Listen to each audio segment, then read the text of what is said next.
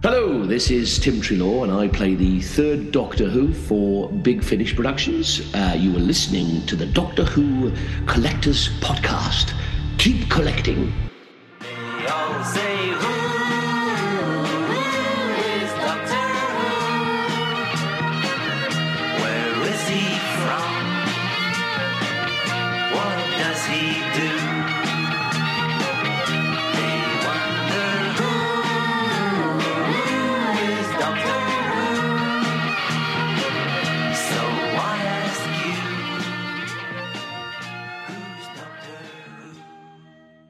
Welcome back to the Doctor Who Collectors Podcast, the podcast that explores that crazy world of Doctor Who collecting, the collectors who collect, and all kinds of Doctor Who merchandise. And sometimes we just talk about Doctor Who. Great place to do that. Brought to you in part by Bags Unlimited Incorporated and Forbidden Planet. I am Larry Van Mersbergen, your host. I've been collecting Doctor Who now for 42 years, began in 1981. Welcome to our 63rd episode, celebrating 60 years of Doctor Who this year. What a ride it's been. Uh, if you notice something weird about my voice, uh, I've got a virus that has been attacking my throat, so I have been dealing with that. So I apologize for the late release of this podcast, but that was unavoidable, and so I thought I'd take a chance at recording today. Um, just to go back in time here, I opened up one of the first Doctor Who stores in Chicago, Illinois, that exclusively served the Doctor Who fans. In other words, I used to take my store to the fan clubs and set up tables just like they do at conventions and would sell Doctor Who weeklies, Doctor Who annuals, early edition Target books, Target books you couldn't get in this country. Um, I had a few toys here and there. You know, it was stuff I imported myself from England and uh, it eventually grew into a small business called Bundles from Britain, which is uh, which was wonderful. You know, I was 15 years old. You know, I thought nothing would come of it, and then many many years later, a book was written called Red, White, and Who: The Story of Doctor Who in America by ATB Publishing, written by wonderful people, and uh, I found my store in there, Bundles from Britain. I'm like, are you kidding me? Made history? Oh, no way. You know, that's just amazing to me. Um, you can get a copy of this book, of course, on the front page of our website, drwhocollectors.com. I just want everybody to have a copy. You know, it's just a wonderful book to have. We don't make any money on it, we want the authors to make money on it. That's the important thing. Uh, we are part, of course, of the Direction Point Doctor Who Podcast Network. And if you're not part of our network as a podcast host, you are missing out on gaining audience. That's what the whole idea is here. Is my audience has grown quadruple uh, since we started, and that's what's you know part of this whole process here is being part of a group of people that can make that network work for you. Uh, directionpoint.org is the website. And so there you go. You can join other great podcasts such as this one, Time Streams, Police Box in a Junkyard, the Doctor Who Target Book Club, Traveling the Vortex, Doctor Who Literature, and many, many more. Speaking of links, of course, two great links that I include on every episode because you don't have to start with the previous episodes. You can start anywhere you like. Uh, and the first one, which I think is very important for collectors, is timelash.com. And underneath that banner, the TARDIS Library. That has a very comprehensive database of Doctor Who items, uh, such as books, videotapes, uh, DVDs, um, activity books, nonfiction books, uh, and stuff like that, vinyl records, you know, and you can actually set up a free account and create your own collection inventory, which is really nice. I use it quite a bit. You can also set it up for want lists. And our good friend Dan O'Malley, who keeps the site for free with just a little bit of advertising on the bottom banners, not much to get in your way, uh, is that um, they've got links there to Amazon uh, sites throughout the world, as well as an eBay search engine built right in. Gotta love it. Um, if you're looking for something more in depth uh, for a you know for collecting a database, then you need to go to Howe's Transcendental Toy Box, and that's at doctorwhotoybox.co.uk. And I, w- I was told in England it's uh, it's co.uk, but I thought I'd say co so you understand how to how to put it in your browser. Uh, David J. Howe, of course, is a good friend of mine. Uh, we've been friends for a couple of years, and uh, he's a great resource for for collectors.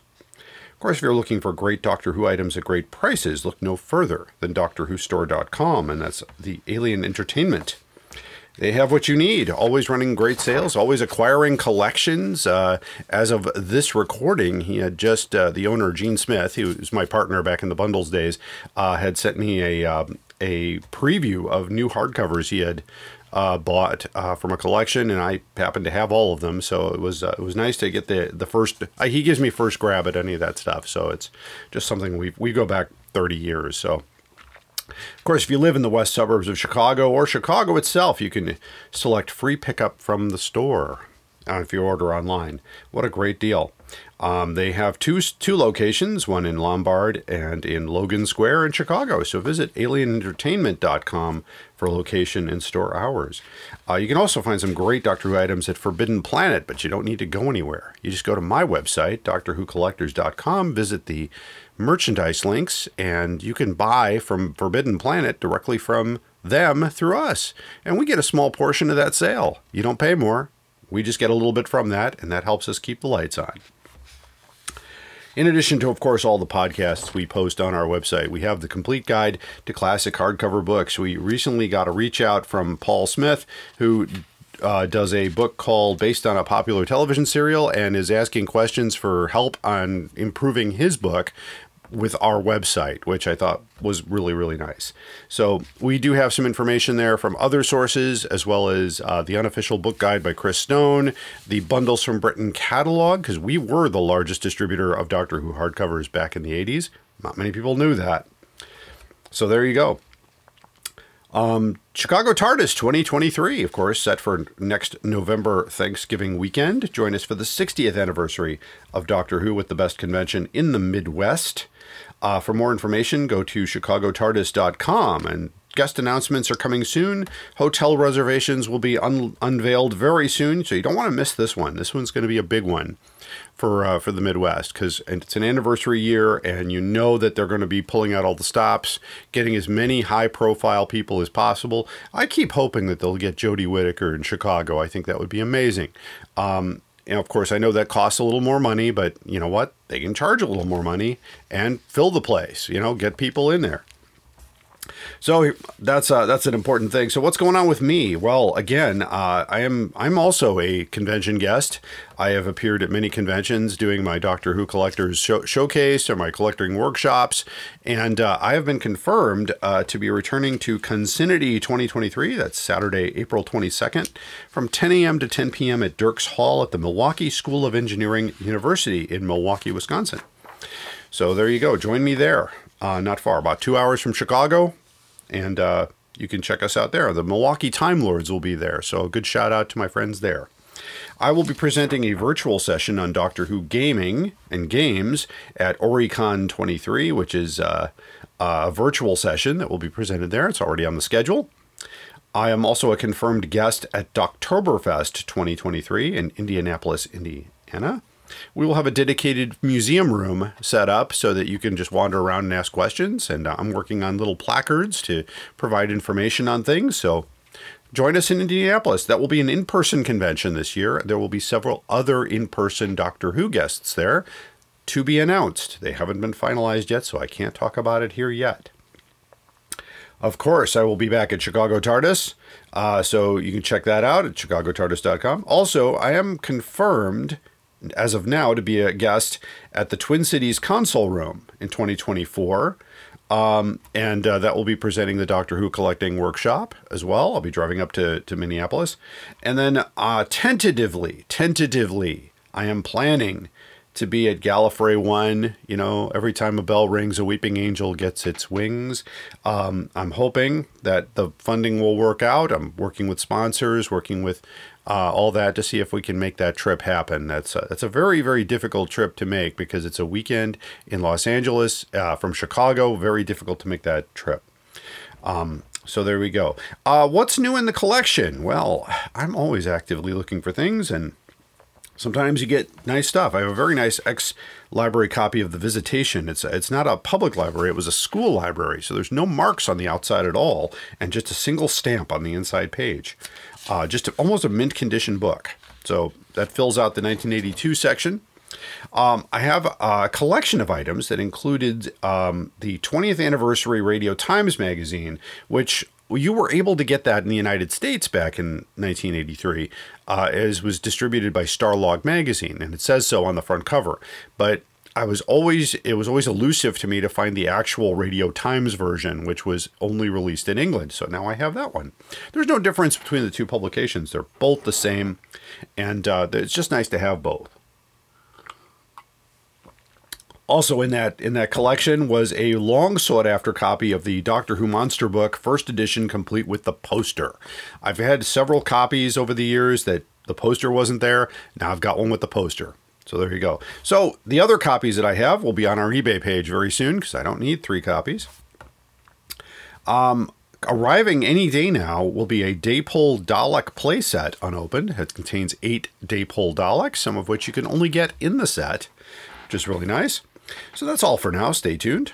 Uh, I will be doing another uh, YouTube video of the collection, like in a, a, box. You know, here's here's what's in this box. Here's what is in this area of the the room or outside the room, and that way you can I can get more of the collection out there so people can see what's going on. People have been very uh, very supportive of that. So just check out, the, go to YouTube, search for the Doctor Who Collectors podcast, or there'll be a link on our website. You can do that. And uh, there we go. I am, uh, by the way, officially closing the door here on a search for the third impression of Space War. Um, there is no evidence that there was a printing. Uh, even Paul Smith, who wrote me uh, the other day, who writes that other wonderful book, says he has absolutely zero evidence of that. Um, as of now, there are two impressions of that hardcover, a first and a second. Still a little bit of an argument as to when the second edition came out. Uh, Paul Smith suggests 1977. My other information suggests 1979. Uh, both are possible. So, um, of course, that's that's how that goes. If you have any leads, of course, or information that leads to conclusive proof of any edition that we don't cover, please send us uh, an email at Doctor Who Collectors Podcast at gmail.com with the with the photos. Mostly it's the the spine cover, the spine photo for a Wingate reprint because that shows what was put on the spine. Uh, is it Wingate Longbow, W.H. Allen Longbow, W.H. Allen? There's been no evidence of any of those Wingate titles coming out as W.H. Allen, but also no evidence of any Wingate title after 1975. Nine, excuse me. So that's that's really important. Uh, I love talking to collectors. I'll be setting up some shows with with collectors here. So you want to share your story here as a guest host, just contact me at the same email, Doctor Who Collectors Podcast at gmail.com.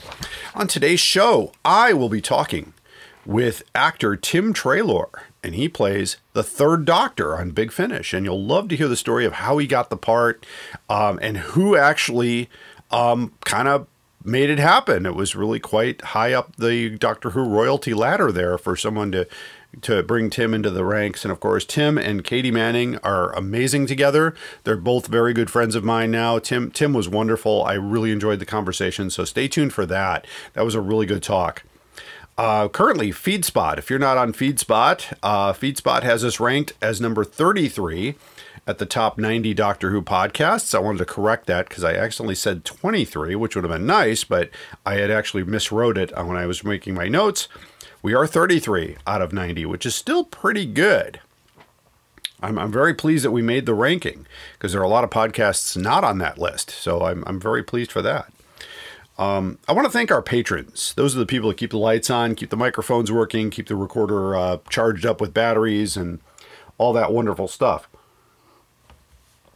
So, if you want to see exclusive video material, including the video interview with Tim Treloar, uh, you can go to our Patreon page, subscribe at the $15 level, or you can subscribe at the $10 level and get one day early access to all these podcasts and uh, also special videos that I do of the collection, special talks that I do, anything, any convention virtual videos that are only done at conventions, I can post on my Patreon page. So just check that out. You can go to patreon.com backslash Doctor Who Collectors Podcast. If you'd like to support us anywhere else, you can support us at Podbean. We are a Podbean podcast. So Doctor Who doctorwhocollectors.podbean.com. Click the patron button. You can support us at a dollar or a hundred or a thousand or a million, whatever you feel comfortable with. Our theme song is Who's Doctor Who, composed by Barry Mason and Les Reed, performed by our good friend Fraser Hines.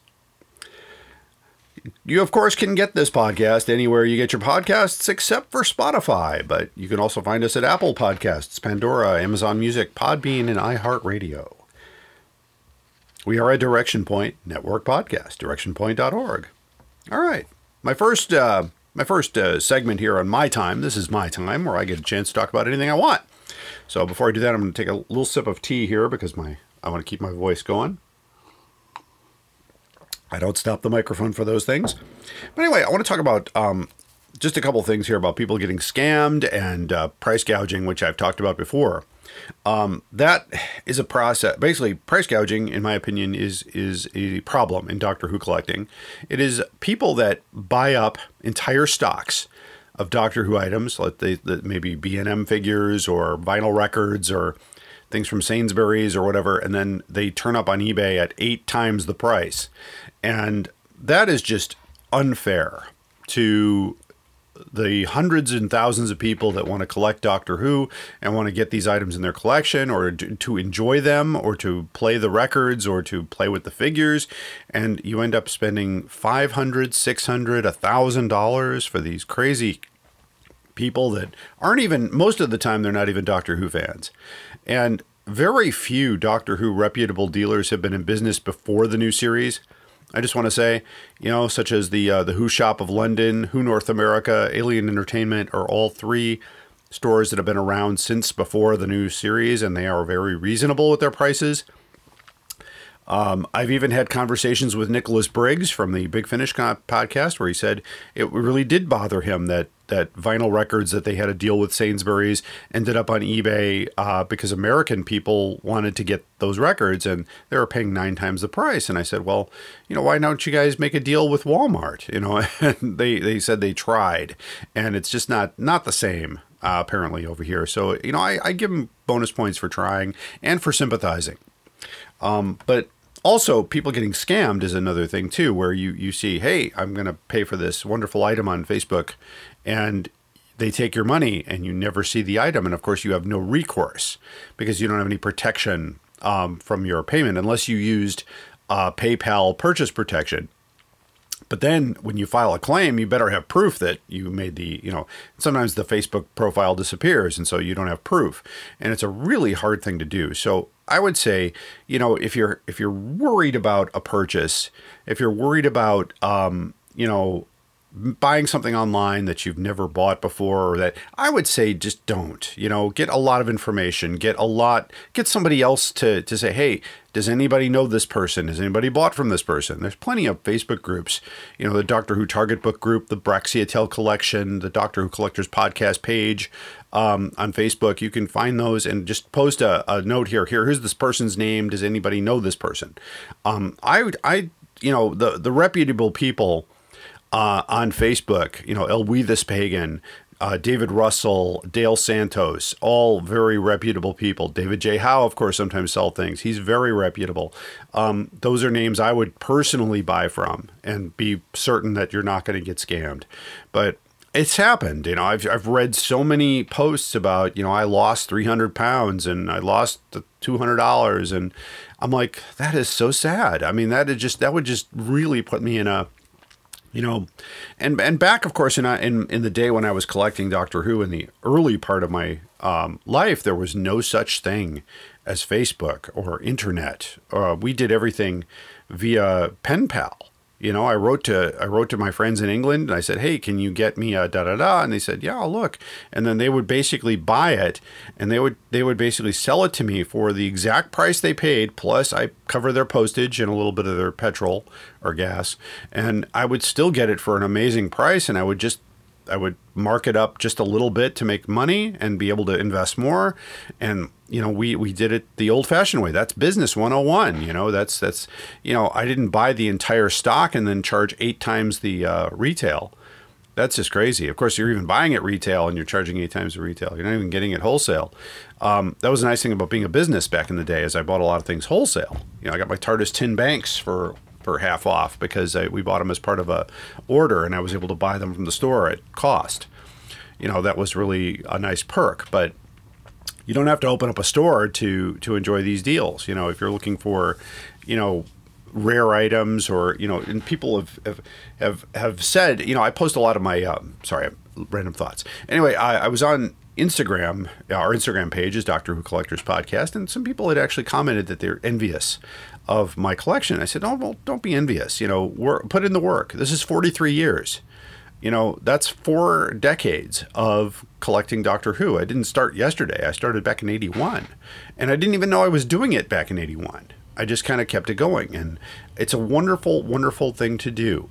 It really is. If it makes you happy then then it can't be that bad according to sheryl crow. So um, that's that's what it is all about. You know i do have some wonderful things in my collection some things that people can't get you know my web of fear target book which only seven were made you know not bad I've got a Denys Fisher TARDIS that's in pretty good shape. The doors broke off, but that's normal for that toy. Uh, I do have a Cyberman uh, Denys Fisher in the box. I've got a couple of good talking Daleks. I've got uh, I've got a remote control K9. I've got uh, some pretty cool stuff. I mean, yeah, I love it. I love it, and I'll be sharing all that with you uh, in videos. You know, and, and being you know where can I how can I help you? If you're having trouble finding something, you know, you can always contact me. I'll I'll do my best to keep a lookout for you. You know, but keep in mind I'm a collector, so you know I I, I have friends in those areas. I know people. Uh, I've made friends over the years. I've I've made contacts. I've made network connections, and you know I've got favorite eBay sellers. I've got people I know that are legitimate. I've got eBay sellers that aren't even Doctor Who dealers. That you know like uh, the the guy who in in the Netherlands found me the Dutch copy of Doctor Who and the Daleks with the dust jacket. He doesn't sell Doctor Who items. He sells books. Uh, or my friend uh, Kristen at Quirky Queens Books. She's always looking, she takes in books all the time, but if she gets a Doctor Who book, I'm the first person she talks to. Um, my Radio Times connection has stopped at Kelly's books. Uh, Kelly Kelly retired, so I'm always on the lookout for there. Uh, I've given my advice. You know, if you, there's something you want to get a better price on, and it's a buy it now situation on eBay, click add to watch list. Guaranteed within 24 hours you'll get a, a price break, and you can start negotiating uh, because that happens all the time. I get those every day, even the ones I'm watching for research purposes. I get offers, but I don't need to jump into those. So there you go. Um, it's it's really quite um, quite amazing to me that there's there's so many things going on, and that's just just how it how it is. You know, um, the Doctor Who collecting. It's a very very it's a passion run thing. If you love it, keep doing it. I'm not here to make money you know, one day when I retire, and it will happen one day, when I decide to put the whole collection up for sale and somebody else can enjoy this wonderful um, collection, and I can put that money towards uh, retirement, which is nice. You know, but or maybe not. Maybe I won't make as much money on it. I don't know who, what's going to happen.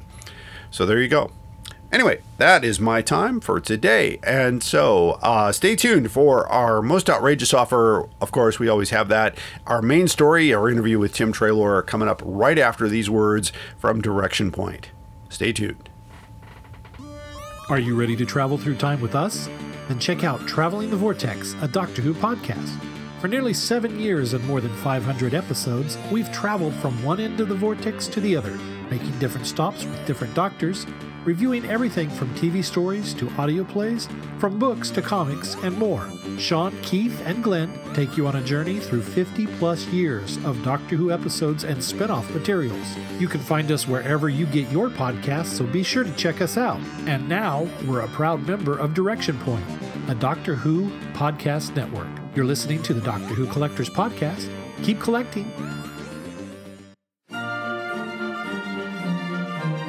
We are going on a journey, a very long journey, through the world of the Target novelizations in publication order.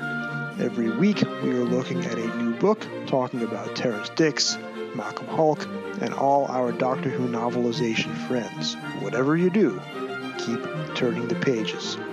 This is Jason Miller of the Doctor Who Literature Podcast, a member of the Direction Point Podcast Network, and you are listening to the Doctor Who Collectors Podcast. Keep collecting.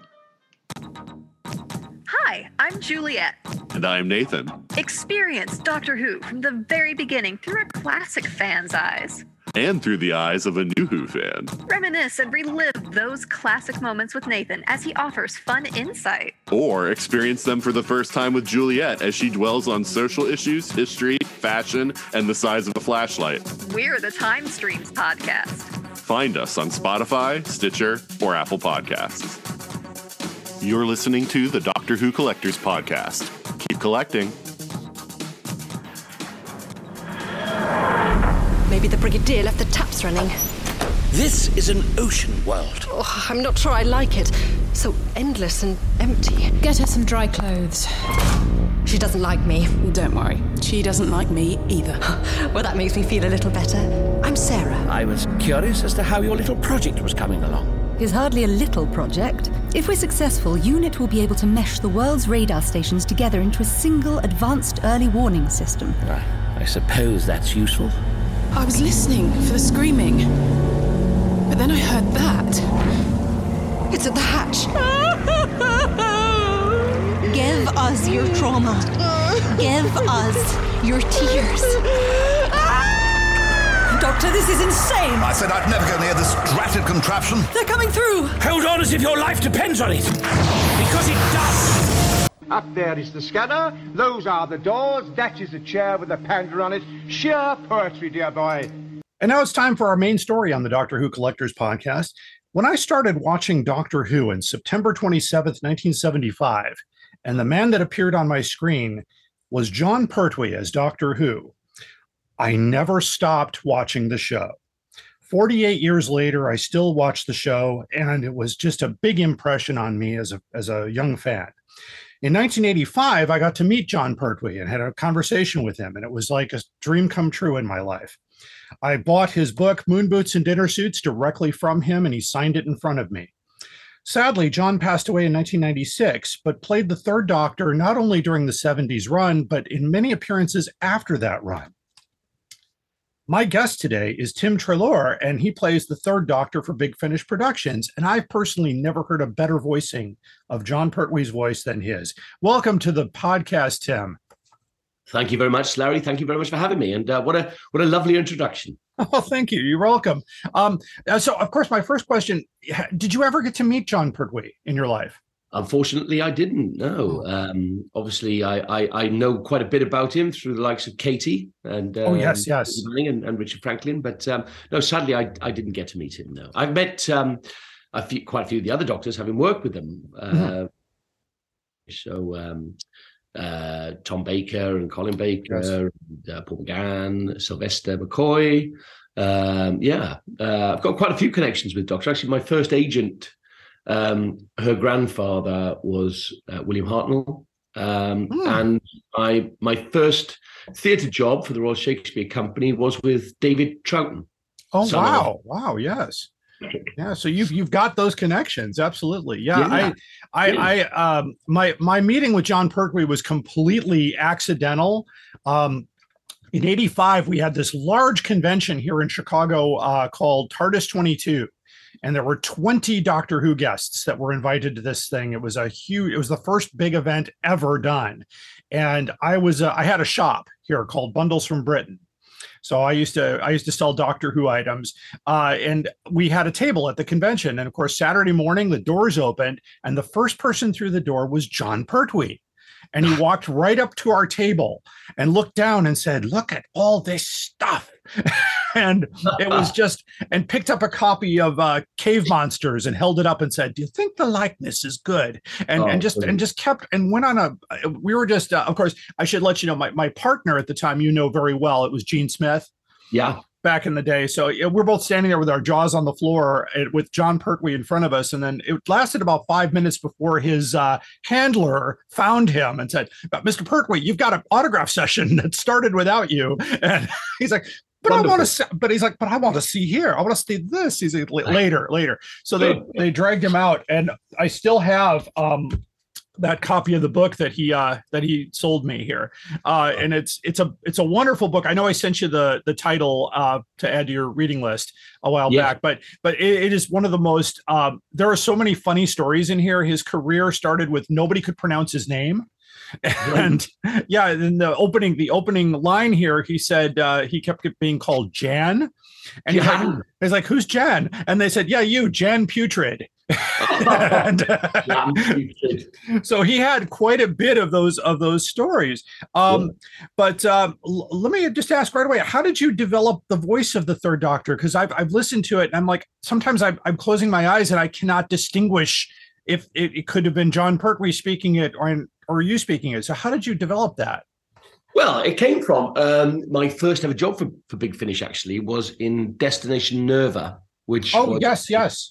Fourth Doctor uh, story with Tom Baker, and uh, I was playing a Victorian zombie lord, an imperialist Hmm. who was uh, out there conquering space for the British Empire, as as as you do, and um, so I had this sort of quite quite sort of very sort of posh voice for him, very sort of fair because he was quite he was quite evil. But I thought so. I thought instead of doing um, a, a, a moustache twirling villain, I thought I'd do something more um, dastardly and um, uh, quite sort of light.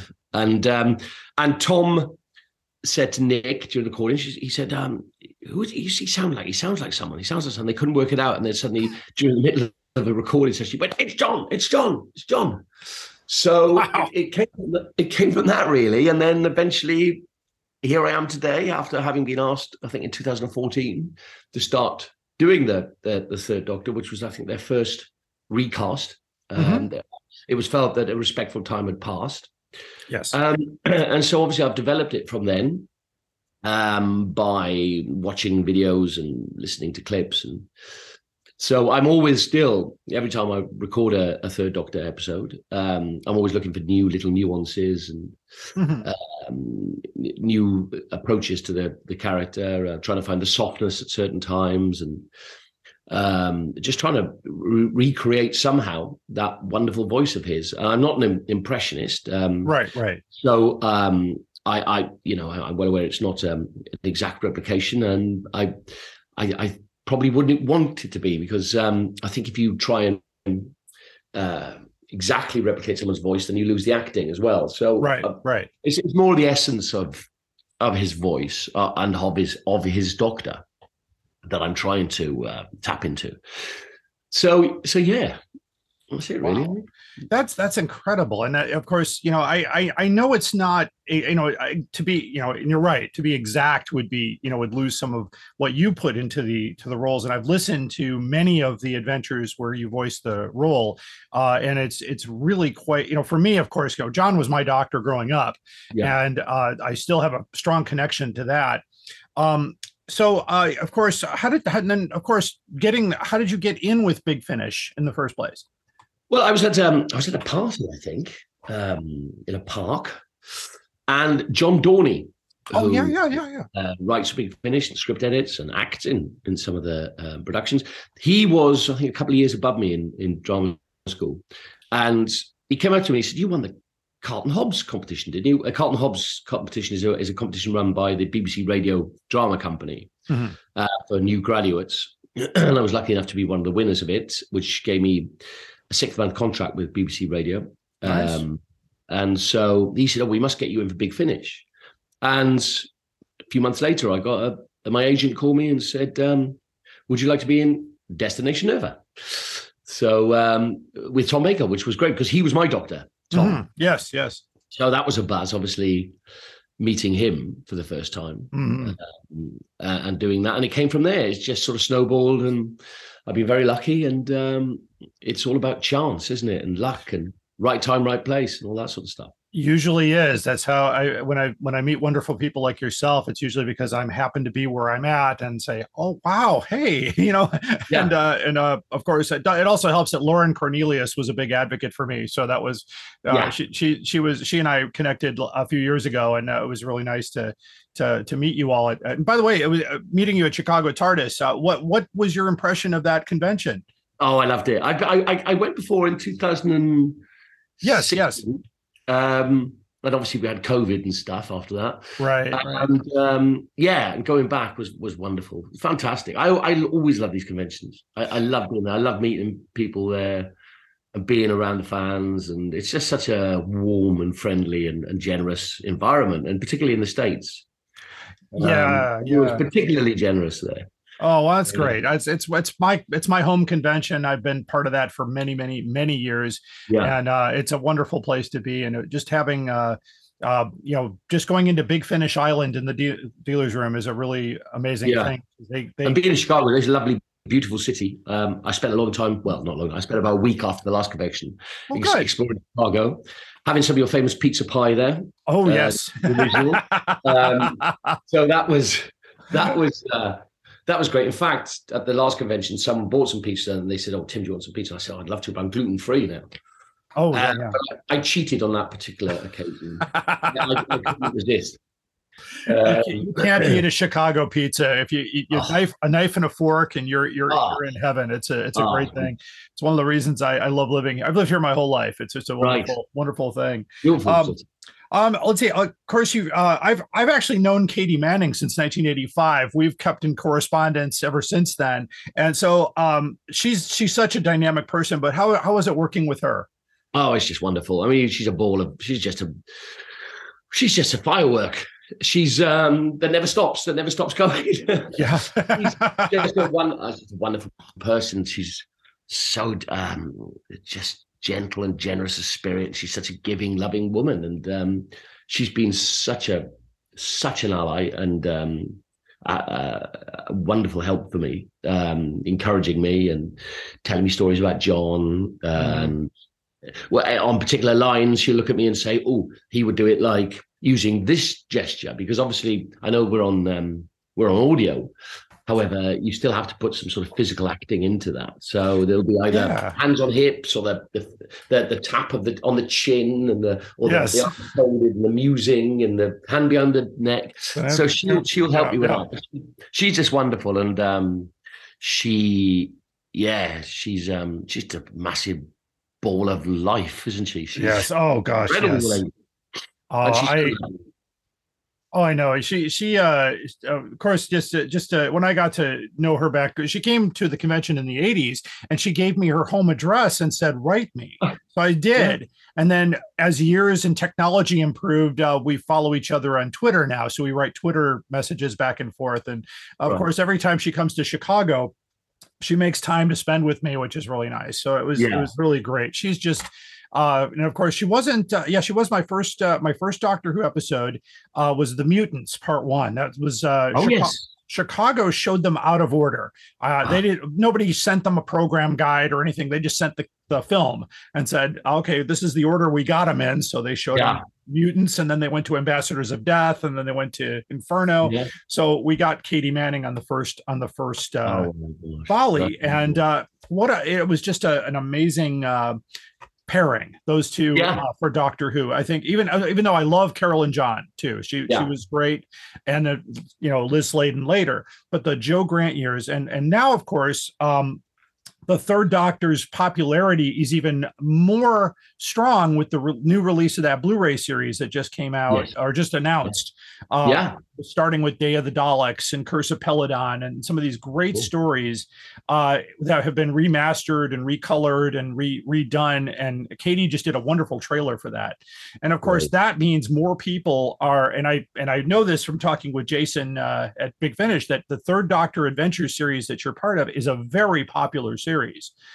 Yes, I, that's great for me. Uh, long may Yes. long may that continue. And um, yeah, of course, and the mutants is one of the um, one of the stories that I use to get into the voice. Oh I've yeah. several clips on my phone uh, that I'll go into on the studio because that's a great story. I mean, my favorite is the demons. Oh yeah, yeah. That's also a good one. Um, Oh. So yeah, so the mutants I know very well, and um, Okay. yeah, it's great that uh, the Third Doctor is is so popular. Um, it means that we keep making new stories, which is fantastic. I think we're going to record another one in a month or so. I, well, I'm going to see Katie. I, th- I think she's doing Gallifrey. I'm doing that L.A. Yes, Gallifrey. yes, uh, yes. a week. I think she's going to that. So Yes.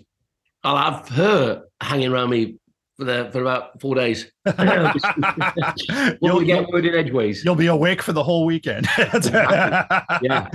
My my favorite Jon Pertwee story is Day of the Daleks.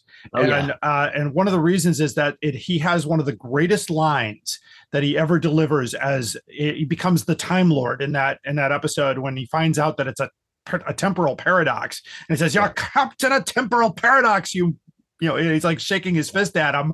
It's like now I got to fix this, Yeah. because you messed this up, and and it's like this this I'm on this, and of course he stands with that with that cape and the and the Yeah. It's just um just just one of the one of the reasons I thought, wow, that is the doctor. He really came out in, and of course in in Jan- on January first, nineteen seventy, the very first issue of Radio Times that came out was him on the cover. This is this is the actual Radio Times. Um.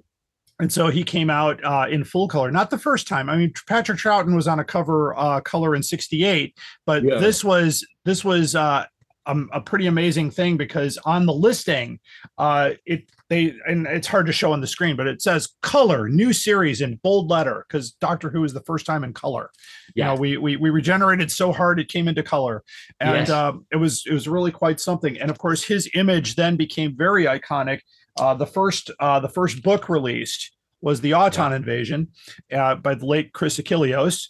Uh, did his image there, and of course his his marketing even continued. Uh, this is I don't even know if you're aware of this gem here, but this is the Jon Pertwee Book of Monsters. Oh no, uh, It's not a it's not a Doctor Who book. It's it's No. just it's his musings on on monsters and Oh wow. so this came out um i think just a couple of years before his passing. But uh, did you ever um get to listen to uh you know he kind of did something unique. Uh Jon was part of a couple of radio broadcasts that were kind of pre big finish uh the paradise of death and the ghosts of N-Space. Uh, and he did them the same year he passed away. It was like his last appearance as the doctor. Have you ever heard those? That's the I uh, haven't heard them. I, I, I'm aware of them. Yeah Um, they just yeah, came out Nick- with a with a vinyl collection of those, and of course, uh, you know, uh, Nicholas Briggs and Yes, Elizabeth that's right. Sladen are in the. Oh, no, sorry, not Nicholas Briggs. Nicholas Courtney. I was trying to get, yeah, yeah. getting my Nicholases mixed up.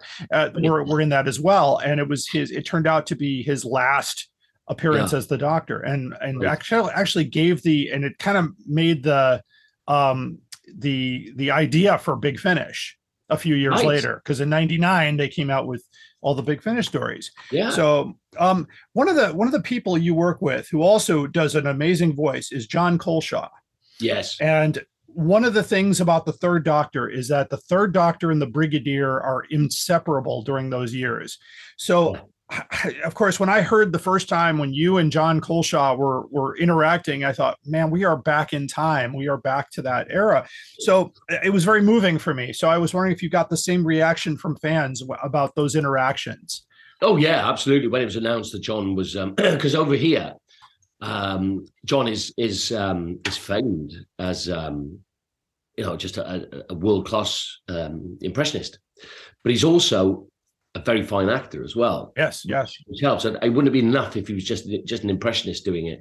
He's actually a, a brilliant actor as well, and, and lovely. yeah he's got the Uh, voice really dead on i mean yeah, it's it's, amazing. He's amazing. He's just amazing. He, and he, he loves doing the voices. You just say, "Oh, do this voice, do Donald Trump, or do this one," and he's happy to do it. He recorded. in fact, um, I couldn't go to my friend's birthday party. It was his fiftieth, and I got Jon to record an apology in Donald Trump's voice um, to my friend, which was just wonderful. I mean, it was wonderfully. I, I, I felt like I'm a bit, I feel a bit cheeky asking, asking you, Jon, but this will make his day. And he went, oh yes, of course, of course. What else do you want me to do? Do you want me to do it again? Do you want me to do it again? He was so, he's so giving. He's just a lovely, and he's full of. We're always laughing, Jon and I, in the in the studio. Yeah, that that just sounds like you guys have amazing chemistry when you work together, and that's Yeah. uh, that's that's really something, and it's really uh, when I I look forward to those uh, those stories. Um, so I've got to ask, since uh, we're on the we're on the collectors podcast, do you have any Doctor Who items in your home? Yes, I do. do you mean Ah. original ones? Um, Okay. Well, let me Besi- think. I mean, besides your uh, your comp copies of CDs, I know you Yes. got those. I've got, I've got, I've got some, um, uh, some artwork that's been given to me um, from various various artists who have illustrated for Doctor Who. I've got a plate from um, uh, Limineg, Sergeant Benton. Oh, John Um, Levene. yeah, John John, yeah, John Levene. Yeah. He um he we were at the studio once and we were, um, we were having lunch and I hadn't finished my lunch and he took my plate away from me in, in his excitement to help out and, and to clean up. I went, "Yeah, what are you doing? I'm finished. And he, I, I think he thought I was serious, which I wasn't. I was just messing. And um, the next uh, week, um, uh, a friend of mine was doing a play near where John lives, and um, she came back with this plate saying, "I'm so sorry, doctor. Here's your plate back." uh, on the that's that's in my um, with it, it's signed. The actual plate was signed. Yeah, yeah. That that's at home. Yeah. Um, what else? I think I've got bits and pieces. I mean, I'm not at home. If I was at if I was at home now in my um. Oh, sure, room, yeah, yeah. Would go, Oh yeah, I've got that. I've got that. Yeah. Um. So I've got a few. Not not as not as many as you have. Clearly. Oh, Um, well, one of which- one of my uh, one of my prize things. It's over. It's hard to see, but on the wall over here, this is the original artwork uh, by Frank Bellamy for the '71 Radio Times cover for Day of the Daleks. Wow. and uh, I managed to get a hold of that. The the other the other Jon Pertwee thing that's very hard to find is his first um, annual. Oh wow! Look at that. This came out in 1969, late 69, early 70. When It's uh, got sixty. It's got the sixties all over it, hasn't it? Oh yeah, it's uh, it's pink and it's uh, wonderful. It's very these these are very very sought after. Um, Hmm. a, a lot of the stuff from his era is is now extremely collectible. I've got puzzles and. Yeah. I, I'm considered one of the largest Doctor Who collectors in the country. I'm not sure if that's Really? true, but uh, David J. Howe says so. So I thought I'll I'll take him. He's he's the biggest collector Wow. in England. Have you, have you got enough room? Have you, have you got a massive house? I, Or- I, I have a good, I have a good sized house. This is my my room though. I'm I'm limited to this room, so Okay, you have to- you have to- I don't want it to spill. I don't want it to spill out. But uh, No, no, no, you've- it's it's really it's it's it's been it's been fun. I've been I've been collecting since 1981, and I started my first the first thing I ever bought was a book uh, called Day of the Daleks, of course, the Target book. Yes. And I got the, one of the last things that Chris Achilleos did for me is he did a print of the cover and and and signed it to me, and I realized he did it one month before he died. So it, it's really meaningful to me. And I, in fact, Uh-huh. In a, in a few episodes, I have uh, his uh, widow Tasha Achilleos will be on the program to talk about his artwork and because he he just he drew all those. I mean, like uh, like the Auton invasion. I just I'll put that back up for the viewers here. The the um the he drew the the artwork that basically sold these books. Yeah. And, it- and this came out in 74. So this is um you know for for you know I was I was uh, we didn't even get Doctor Who uh items in the United States until 1980 81. Is that one of the Target books? Yeah, yeah. I used to have. I mean, at Christmas. Yeah. I used. I, I remember I had some of the. It was the, they were all the Tom Baker ones. Yeah, Um, yeah. And I think they just disappeared. And I had the Doctor Who annuals as well.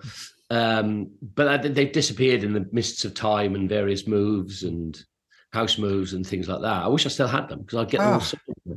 Oh yeah, yeah. Uh, actually, well, one of my um, I just had Peter Purves on the program Oh, uh, yeah. not long ago, and I asked him the same question, and he t- and I'll, I'll share the story again since you haven't heard it. But I said, "Did you ever take anything with you from the?" He said, "Yeah, I did," and then I threw it away. And he said he actually owned the Trilogic game from the Celestial Toy Maker.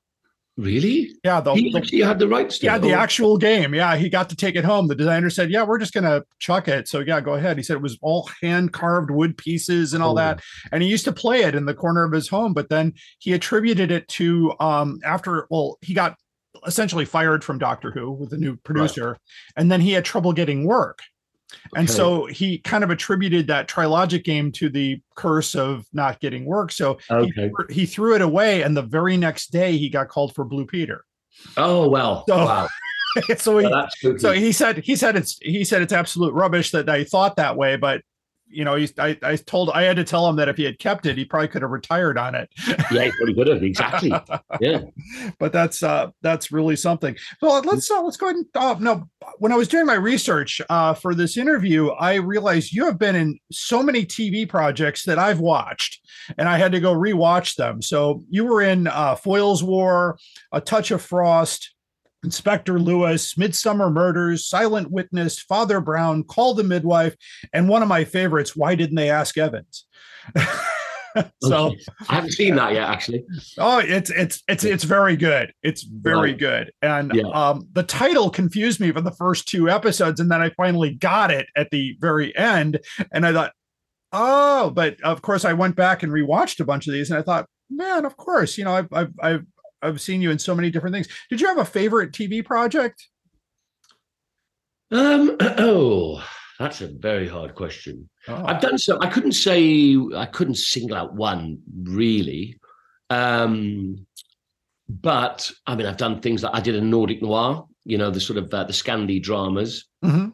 and I got flown out to Oslo and then to the West Indies, which was fantastic. Playing a um, uh, an assassin in that that was that was great fun. Um, it's very hard to sort of pinpoint one down. Actually, I have a lot of fun in a lot of them. It depends on the part as well. If it's um, Sure, sure. it's a nice meaty part, that does help. And if you feel that you're part of the production and you're there for days on ends as opposed to just going in for one or two days. Right. Um, but I mean, my my my um, my bread and butter really is is theatre.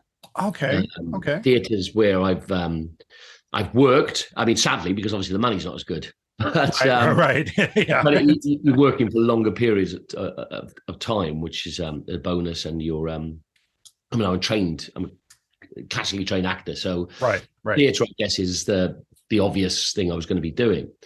Um, but yeah, uh, I've just I've been I've had a charmed career. I've had down times and uh, but a lot of good times. And obviously, COVID has uh, Yes. put paid to a lot of a lot of work. Uh, we're still recovering from that, obviously. Um, Mhm. but yeah, it's um, it's just good, good to be working. To be honest, um, when you're not working, it's pretty horrible because um, you sort of validate yourself by Right, being right. asked to do uh, asked to do work for people. So um, it's it's a it's a tricky career. It's difficult, but it's how you manage it. I think um, in your head and.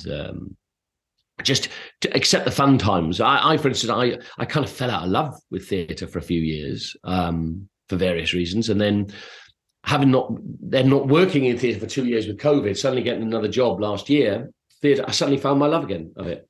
Hmm. Um, so that's uh, was very, you know, that was that was a very happy thing for me to to to refine that, rediscover that sort of passion for for theatre and, and stuff. But I just love to work, you know. Yeah. Oh, I, absolutely. You should. Yeah. Yeah. I I have friends who who became actors, and the first thing they always come back and say is that you know do something else because this is a very difficult profession Yeah. because it's feast or famine, and sometimes Yeah. more famine than feast. Yeah. And you know, I've, I've had the same. Uh, you've you actually you you've been you've said the same thing that that Peter Purves told me because you know he was an actor in the '60s, and he said it was even Mm-hmm. Yeah. harder.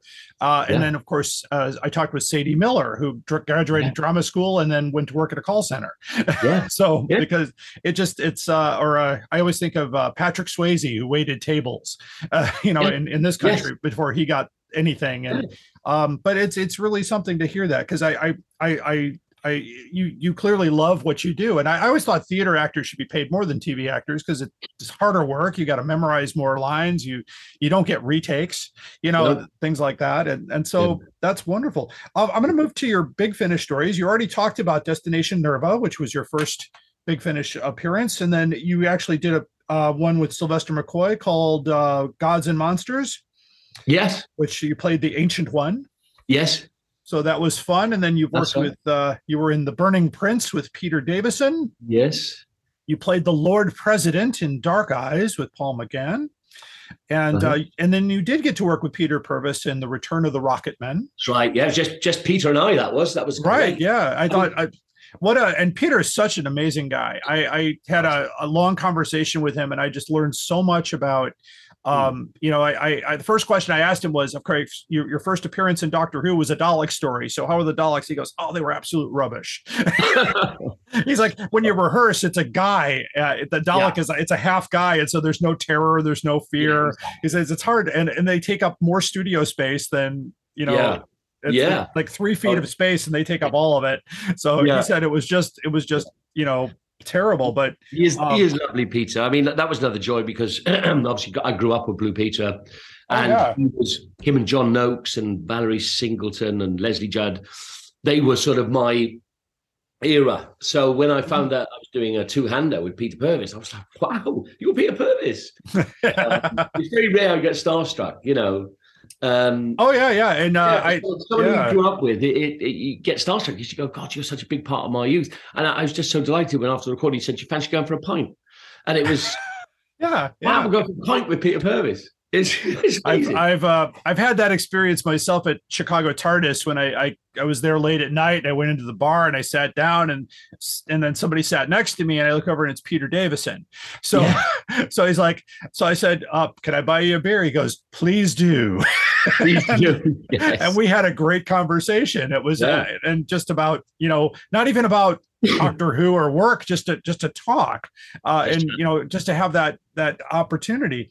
Yeah. Uh, and of course, I, I you know in looking through the Big Finish catalog, uh, it looks like the first, according to what I know, and you may correct me if I'm wrong. The first time you did the Third Doctor was a was a piece called "Light at the End."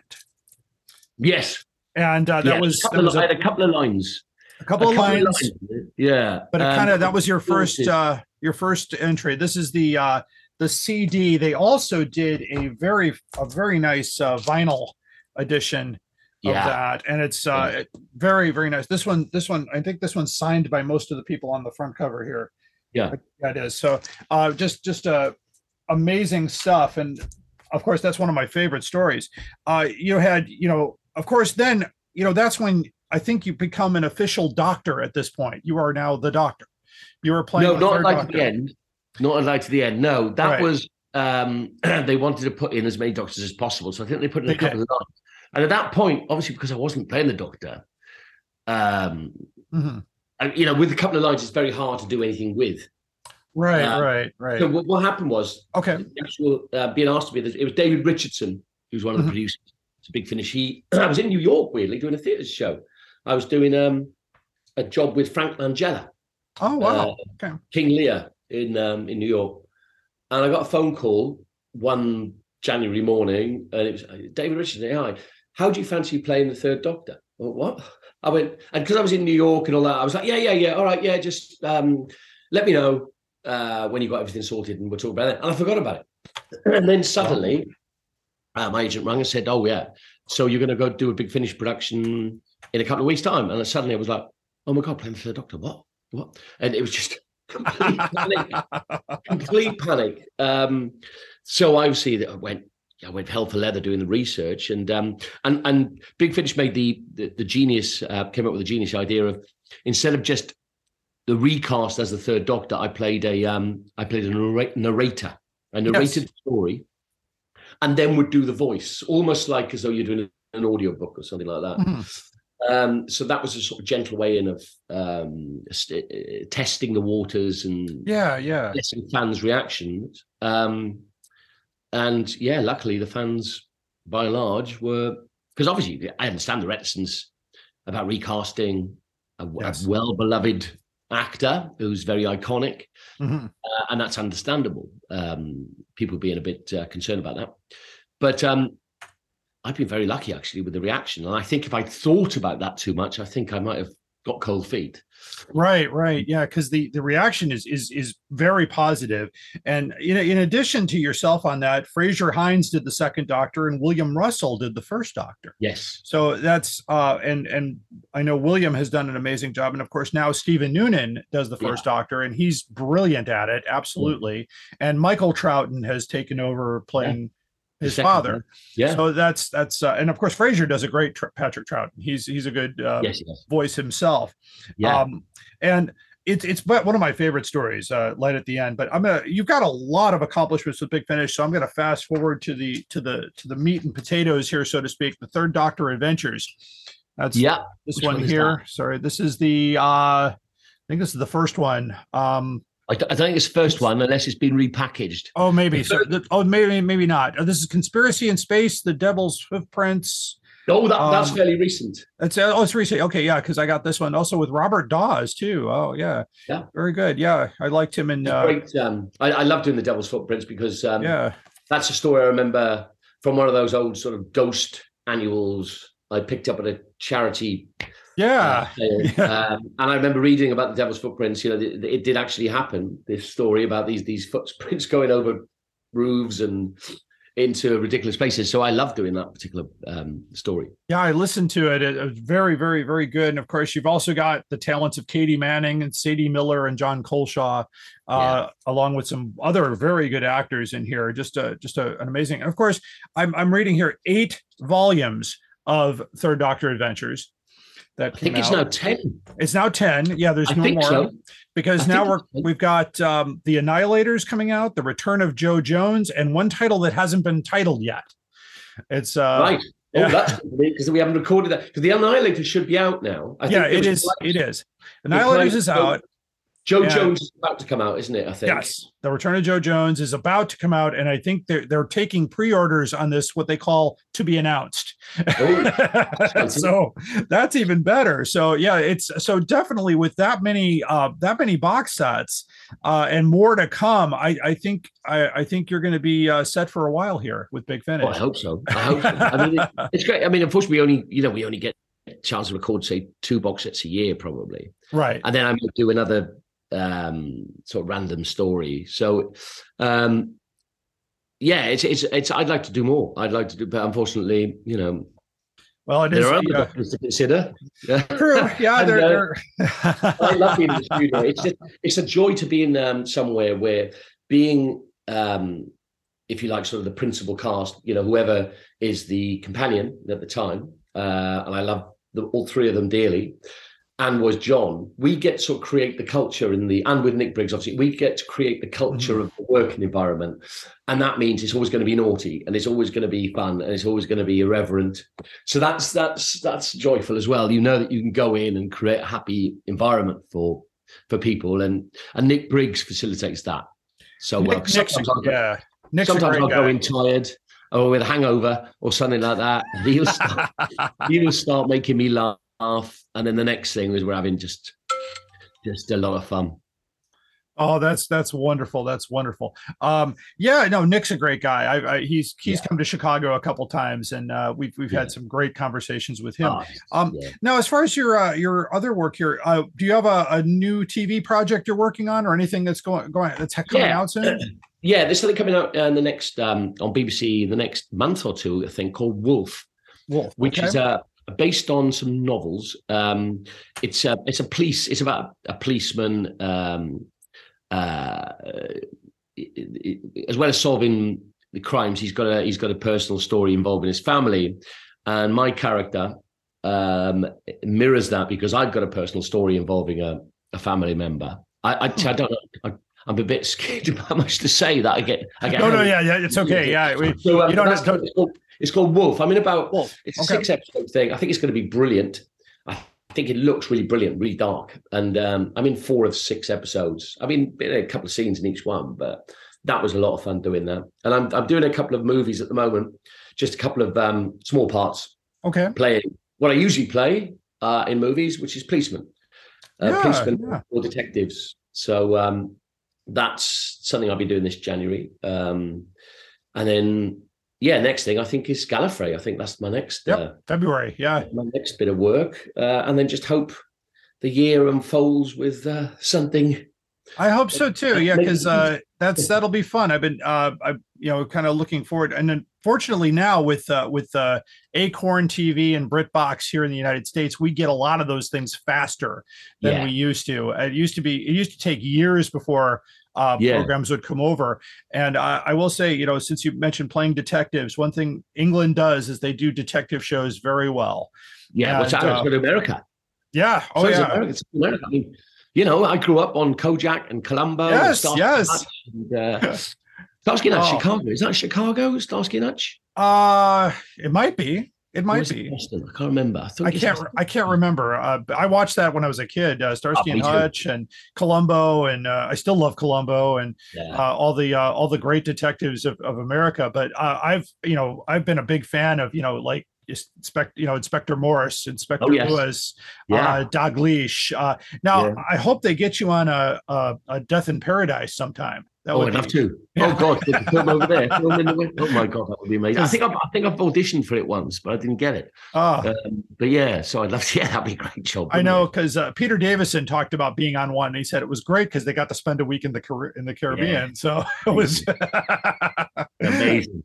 And better Okay. still, if you could insist not to fly, that you have to take a you have to take a cruise ship out there, that would be even better, wouldn't it? Oh, it would. Yeah, absolutely. Oh, just because uh, what a what a what a fun job. It's one of my it's one of my favorite go to uh, shows when I want to feel good because Death in Yeah. Paradise is a really good Sure. show.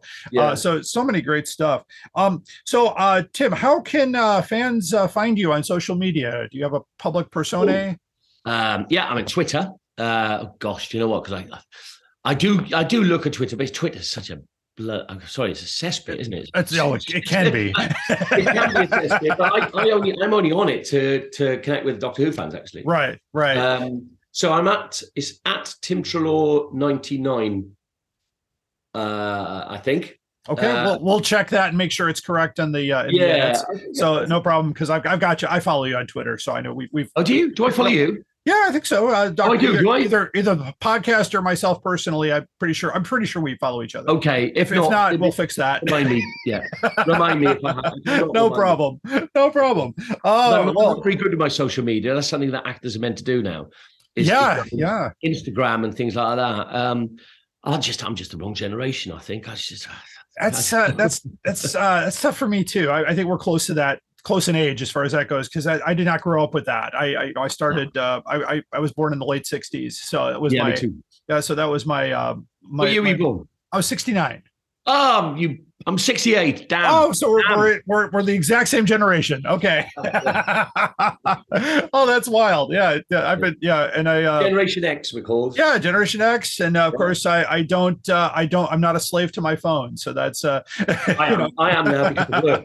well, because of work. Right. Right. Um, Yeah. yeah. My, I'm, I'm a teacher by day job is a, Okay, my parents were teachers. oh, fantastic. Yeah. Yeah. So, um, Yeah, probably that's I- why I rebelled and become an actor. I. Oh wow, yeah. I, I uh, it's, it's funny because I'm a music teacher, and I'll I'll tell you I don't Right. I'll tell you a quick story. When I went to college, I had two uh, friends in the music department uh, during my time uh, at Illinois State University, and they both became very well known actors now.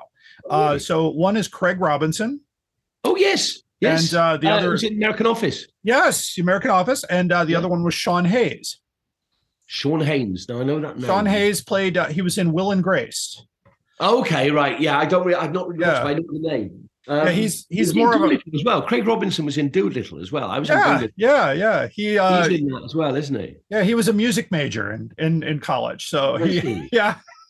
and I happened to be classmates with him. It was a lot of Oh, fun. wow. I love him in the, the office. I, I, I love Yeah, he was great in the office. And he That's uh, my go-to. That's my go-to. You know, you said that Death in Paradise. You're going. The American Office is my American Office. Netflix go-to. If I just want something in the background, something light, and uh, Steve Carell is just incredible. Oh, he's amazing. And he, of course he did his uh he did his comedy training in Chicago. Did he? Yeah, of course. uh, he did. Second City. improviser. Uh, That's then my girlfriend keeps saying, "Oh, when you go to Chicago, you've got to go to this this improv." Yes. there. I mean, I didn't get Second, yeah, it. Second City. Uh, that's where he he actually worked with uh, Stephen Colbert at Oh, Second wow. City. They were both, and of course, they were both on the Daily Show Yeah. later. So that was it. Was it, yeah. So Chicago's produced a lot of great. Oh, yeah. a lot of great actors, a lot of great Yeah. people in comedy, and um, and of course, it's been a hub. Um, it's been a big hub for Doctor Who since the early '80s. Uh, Right. When we had the very first uh, big convention here in the early '80s, that was where basically that's where you know when Gene and I were together in that business, he he started thinking about how he would do things, and that's why he runs Chicago TARDIS now. So it's a lot Yeah. of and um, what a great time. Um, Yeah. Oh, my guest today is Tim Treloar, who voices the third Doctor for Big Finish, and you can find all of his recorded work at bigfinish.com. And when you call them, tell them you heard about it on the Doctor Who Collectors podcast. Tim, thank you so much. This was a great conversation. Thank you for being here today. Thank you for having me, Larry. It's You're been- welcome. great. And uh, oh, thank you so much. Uh, listeners, stay tuned for the most outrageous offer. The Vervoids are probably the best dirty joke in Doctor Who. They're hermaphroditic plants. A lot of plants are. So there you go. That's it's based on science. No, they'll ship anything. There are probably 11 and handle shippers out there. You just have to drill a hole where his mouth is, and you're all set. You know he needs the room. I've seen it in pictures. I'm not saying you're not a fan. I'm saying you don't know what the fuck you're talking about. Doctor Who gives a f- a drunken Doctor Who podcast for the end times. You are invited on an adventure across all of time and space, in a completely random order. It's the Police Box in the Junkyard podcast. Jump in the TARDIS with your hosts, Eric Gulbranson, Asad Kheshki, and Matthew Kressel. Explore Doctor Who TV stories, audio adventures, and books, both novels and non-fiction. The Police Box in the Junkyard podcast. It's the entire Whoniverse. On Shuffle. The Police Box in the Junkyard podcast is a member of the Direction Point Network and is available about once a month wherever you find your podcasts. You are listening to the Doctor Who Collectors Podcast. Keep collecting. Hi, I'm Rupert Booth. I am known as Paul Ferry. And my name is Barry Williams. Together, we host Time Ram. Time Ram's a cruel mistress. It's a random number generator. That also. We roll a number from 1 to 13, and that's our doctor. Then 1 to 300 for the story, and then we ram them together. Even if it doesn't make sense. Cruel, I tell you. Time round. putting the wrong doctors in the wrong stories, so you don't have to. You're listening to the Doctor Who Collectors Podcast. Hello, fellow time travelers, and welcome to the Doctor Who Target Book Club podcast, the only podcast to discuss, in story order, all the Doctor Who novelizations. My name is Tony Whit, and every two weeks or so, I'm joined by a two to three person discussion panel, including our so called expert who's been a Who fan since 1979. That would be me. We also get the views of intermediate, casual, and novice fans who either have never seen the show or who have never read these books until these podcasts, including Dalton Hughes and Allison Fitz-Seyfried. You can find us on iTunes, Stitcher, or wherever you find good podcasts, or even ones like ours. You're listening to the Doctor Who Collectors Podcast on the Direction Point Podcast Network. Keep collecting. My travellings throughout the universe, I have battled against evil, against power mad conspirators. I should have stayed here. The oldest civilization. Decadent, degenerate, and rotten to the core. Power mad conspirators, Daleks, Sontarans, Cybermen. They're still in the nursery compared to us. Ten million years of absolute power. That's what it takes to be really corrupt. And now it's time for the most outrageous offer. Ah, okay. So if you hear my voice, I said so in the introduction. It's it's a little bit different from my interview with Tim Treloar because that was pre-recorded. But uh, I have a virus that kind of attacked the throat, so it's giving me a little bit of vocal issues. But uh, stay with me here. Um, I'm talking about a book now that um, was a book called The Doctor Who The TARDIS Handbook, the official guide to the best ship in the universe by Steve Tribe.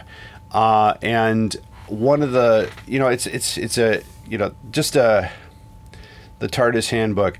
Uh, I don't have one of these. I actually am gonna get one. Uh, you know, it, I should get one anyway. Anyway, it was it was released on May 2010 by BBC Books uh, in hardcover. It was also issued in Russia, by the way, in July 2018. Uh, prior to that, uh, or after that, and uh, also in hardcover and uh, very interesting stuff. So it's about everything you need to know about the TARDIS. Uh, the original price of the book, I believe, uh, I don't have that information, but but I do have an outrageous offer here. There's an eBay seller here with the buy it now um, thing here. Is it's ZBK International with 99.1% positive feedback, which means not 100. there's some things there. the book is being asked. Uh, the selling price here is $999.99. Now, here's what's interesting is after I discovered this, I wrote to the seller and I said, "Hey, welcome to the most outrageous offer. Are you are you sure you want to sell this?" He goes, "Thanks for letting me know. We'll fix it." Well, that was 2 weeks ago. I let this sit for 2 weeks. It's still up there at $999.99. So, definitely don't want to buy it there. Uh, I did go to AbeBooks, uh, abebooks.com and uh, the TARDIS handbook can be bought used for $5.19. So there you go. You can still get that. It's a hardcover edition, good condition. You can also get it on Thrift Books. I found a copy that's in really good shape, uh, very good condition for $4.79. That's within the United States. So um, it's not a book you need to spend a lot of money on, and that's crazy. I mean, that, you know, the, uh, you know, this is what bugs me is like I even wrote to the guy and they said thanks for catching it, and then they didn't do it. Uh, other eBay auctions have this book at four dollars and nine cents or four twenty six or five forty two. Uh, so not a book that needs. It's not apparently not that rare um, and it has 128 pages. It's it's not you know it's not a high collectible. It's not something that only a handful were made or a bunch were stole, you know destroyed in a warehouse fire.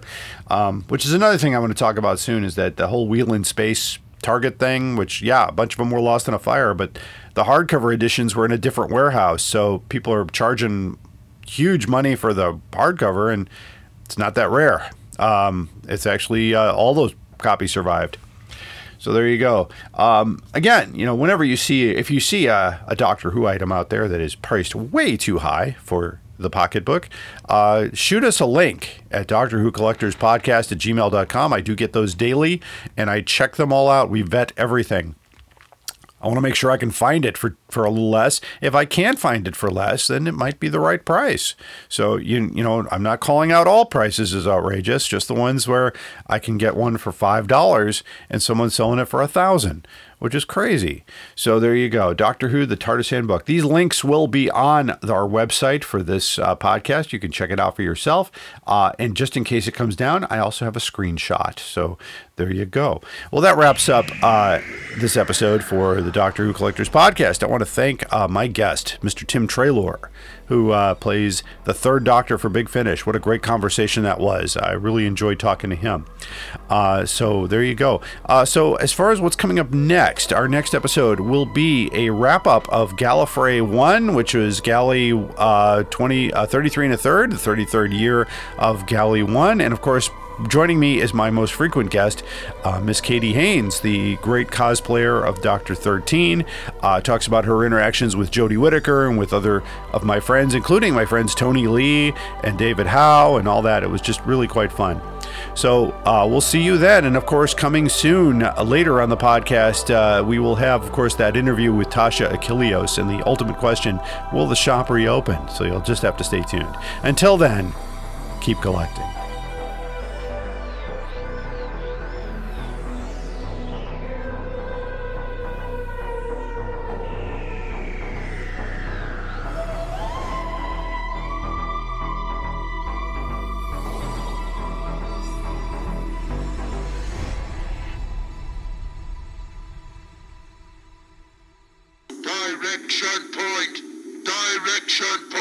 A Doctor Who podcast network.